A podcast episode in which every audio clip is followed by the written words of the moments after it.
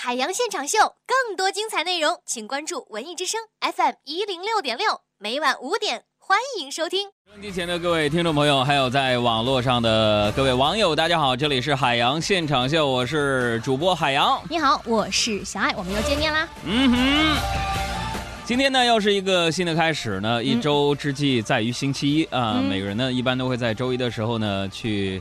呃，交一下自己在上周留下的欠债，同时呢，要规划一下这一周当中要实现哪些事情，对吧？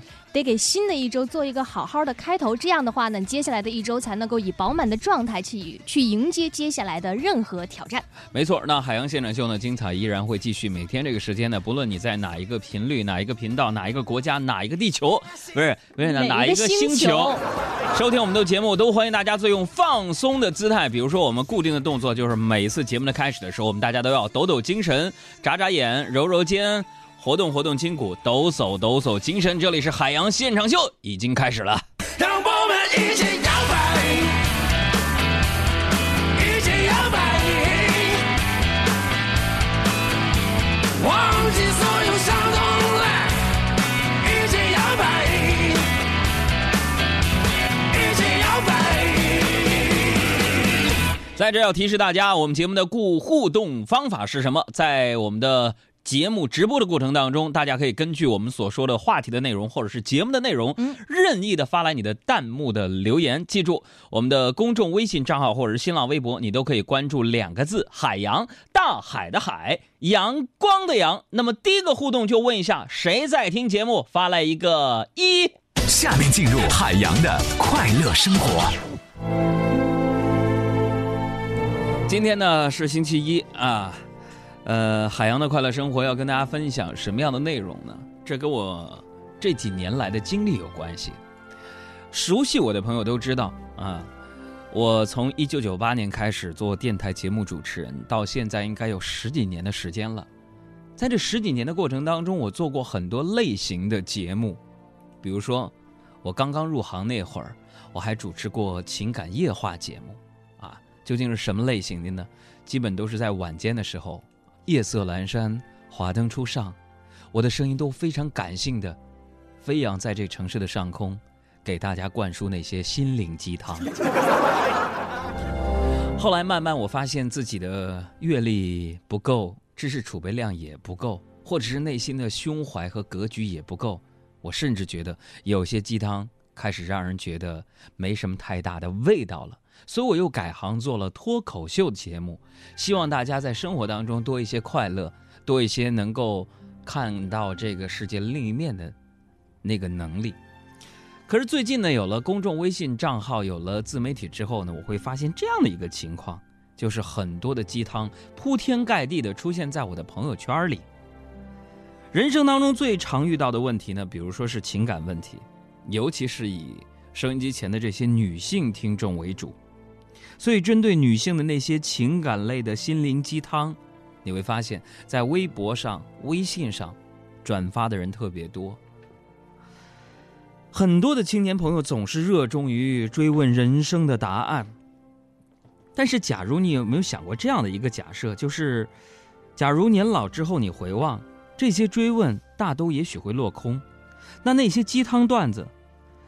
时不时的就会撞击下你心灵的那些话语，就像一只温软的手，在你失意时扶了一下你的脸颊，顿感有些宽慰。但是这也许只是一针麻醉剂，使你的心灵麻木，暂时失去疼痛的感觉。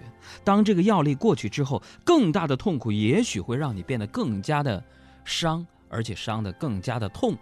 这也是今天我想做海洋的快乐生活这期主题的原因，讨论的就是。到底我们需不需要那些心灵鸡汤的话？心灵鸡汤到底有没有用呢？这个答案呢，总在不断的铺展自己的人生路上开始呈现出来。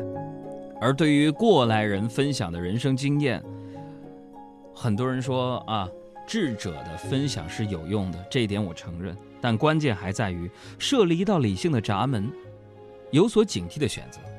否则，你打开那个书店的门，你看那一个个教你励志的二十个小窍门啊，爱情你要懂得五十个小技巧等等，都是这些东西，朋友们啊，你不警惕，否则有可能就会陶醉在热气腾腾的迷魂汤当中，不能自已。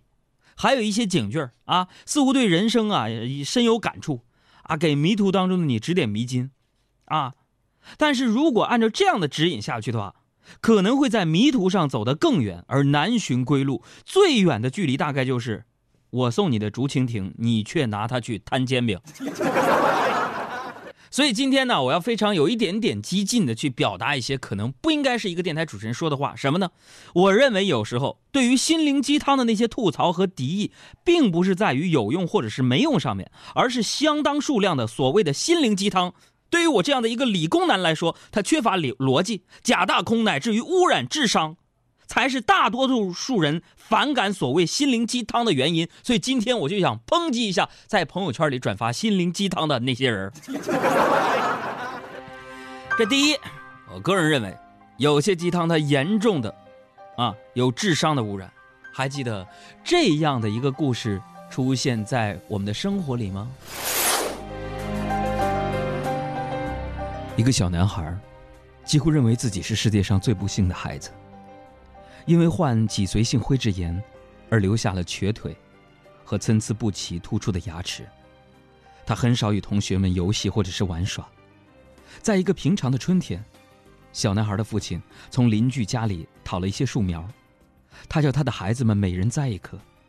父亲对孩子说：“谁栽的树苗长得好看，就给谁买一件最喜欢的礼物。”小男孩也想得到父亲的礼物，但看到兄妹们蹦蹦跳跳的提水浇树的身影，不知怎么的，萌生出一种阴冷的想法。他希望自己栽的那棵树早点死去，因此他浇过一两次水之后，就再也没有去管它。几天之后，小男孩再去看他种的那棵树的时候，惊奇的发现，它不但没有枯萎，而且还长出了几片新的叶子。父亲说：“我要兑现我的诺言了，为小男孩买了一件他最喜欢的礼物，并且对他说：从他栽的树来看，他长大后一定能成为一个出色的植物学家。”从那以后，小男孩慢慢的变得乐观向上起来。有一天晚上，小男孩躺在床上睡不着，当他轻手轻脚来到院子里时，却看见父亲用勺子在向自己栽种的那棵树下泼洒着什么。顿时，一切他都明白了。原来，父亲一直在偷偷的为自己栽种的那棵小树施肥。小男孩返回房间，任凭泪水肆意的流着。几十年过去了，那瘸腿的小男孩虽然没有成为一名植物学家，但他却成为了总统。他的名字叫做富兰克林。罗斯福，朋友们，爱是生命中最好的养料，哪怕只是一勺清水，一勺肥肥料，也能使生命之树茁壮成长。也许那树是那样的平凡不起眼儿，也许那树是如此的瘦小，甚至还有些枯萎，但只要有这样的养料浇灌，它就能长得枝繁叶茂，甚至长成参天大树。可朋友们，稍有对历史有点了解的话，你就知道罗斯福患上那个脊髓灰质炎是在四十岁左右一次救火之后突然进入冷水当中，所以并不是叫小儿麻痹症的，都是小时候得的。所以鸡汤文温暖不是问题，问题是他忽略智商，是不是以为我我们傻呀？别说我傻，我只是装傻。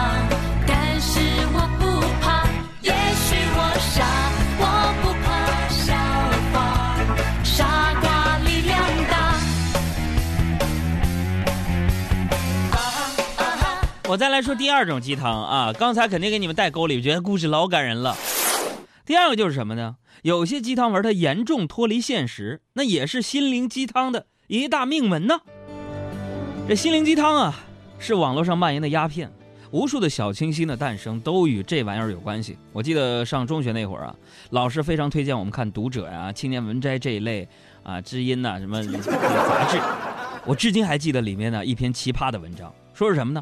说是一个富翁，因为有钱吃的特别好，得了一身高血压、高血脂这类的富贵病，每天呢都操心他的财产如何升值，他的家人为遗产勾心斗角、尔虞我诈。他担心自己的财产被坑、被骗、被偷，每天晚上都失眠。有一回呢，他失眠出去散心，走到公园里，发现这个长椅上说有一个流浪汉睡在在那儿，哎呀妈，老香了 啊，鼾声四起呀，啊，响彻云霄。看到这个情景啊，富翁啊就醍醐灌顶，大彻大悟，然后就捐出所有家产，并带着一张床、一个被子，每天晚上在公园的椅子上睡得十分的香。久而久之啊，长期以来折磨他的高血压的病好了。干看完这篇文章啊，我第一反应就是把手里的读者啊，特别想甩在作者脸上。你这不是说我们要应该跟钱过不去吗？担心财产被坑、被偷、被骗的方法就是捐了。你不去百家讲坛讲《论语》，你可惜了。对啊，所以有些鸡汤无非又是心灵鸡汤里边老生常谈的论调。你经常能看到什么“有钱买不到幸福，内心的快乐才是最重要的”，啊，无聊至极。我小人之心啊，今天我推测一下，写这个心灵鸡汤的成功学的人基本上都是 loser。所以知道 loser 最需要的是啥不？就反反复复告诉他们，钱买不到幸福。我要的幸福。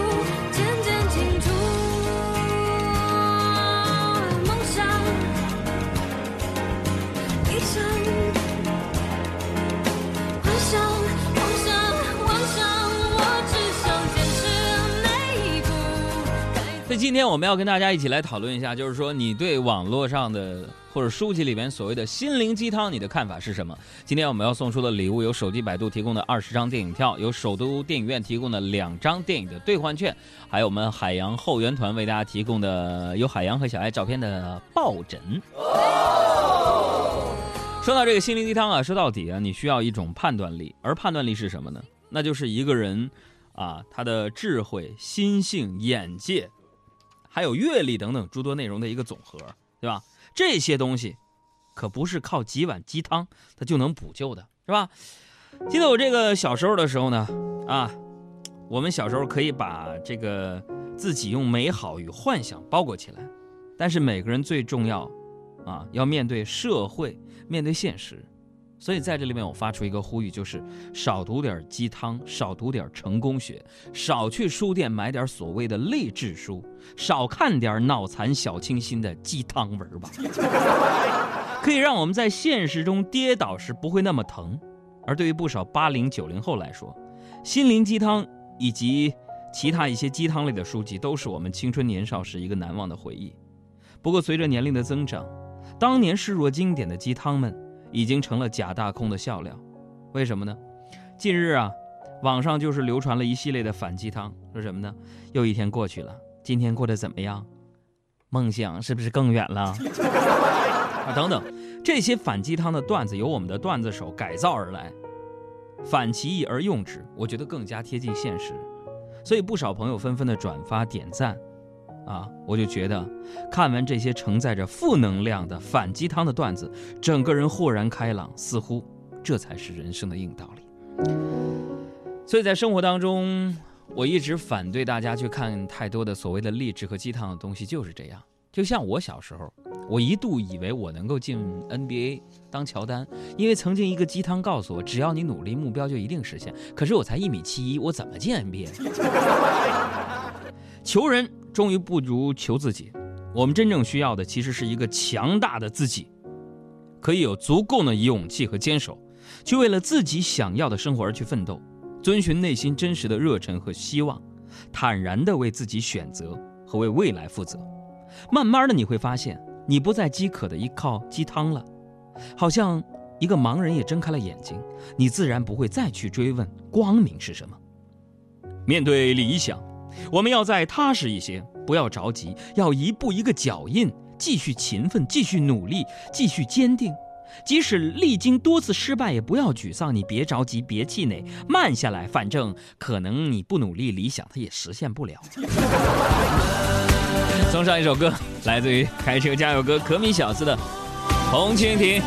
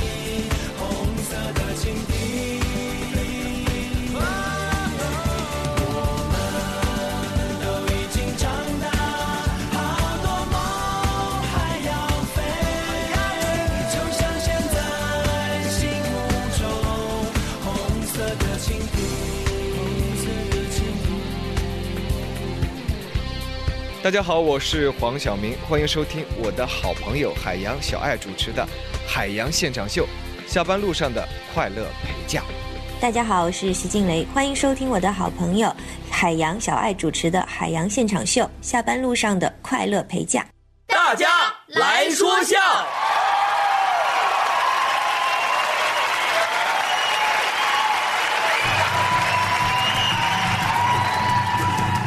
这里依然是为你直播的海洋现场秀，我是海洋，欢迎大家呢把你手机里边积攒多年的那些杜撰的段子发送过来，我们看谁是段子王，大家来说笑。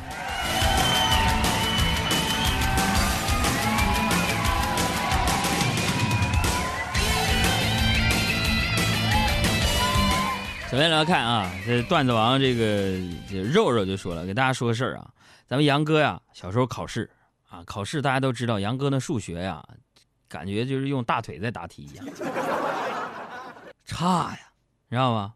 数学就考了十八分，然后杨哥就拿着红笔啊添了一横，变成了七十八，然后又在七前面多加了个半圆，就变成了九十八，拿回家给他爸看，咱们杨哥的爸就说了。哎呀，什么海洋啊，你你你这臭小子，这明显你这是改的呀！啊，你你以为我我看不出来？其实你你就考了七十七十八分啊！对不起，爸，我错了，是就就考了七十八。哎呀，天哪！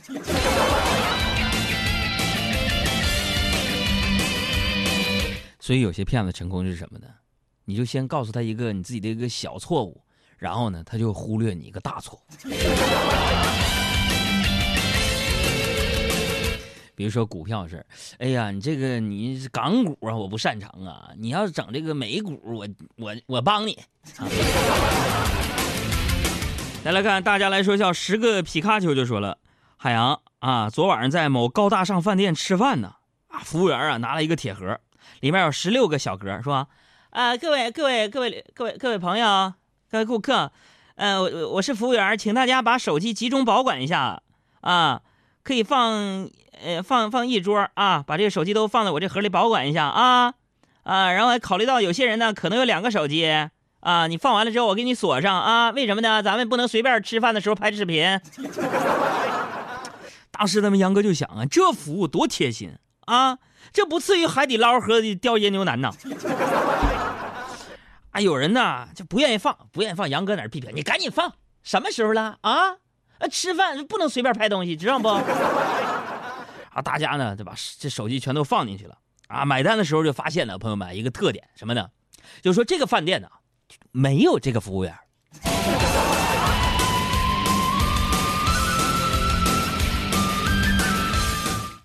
手机丢了。有哪个好心人士，如果想给我寄一个二手手机的话，可以寄到北京复兴门外大街二号中央人民广播电台海洋收，邮编是幺零零八六六。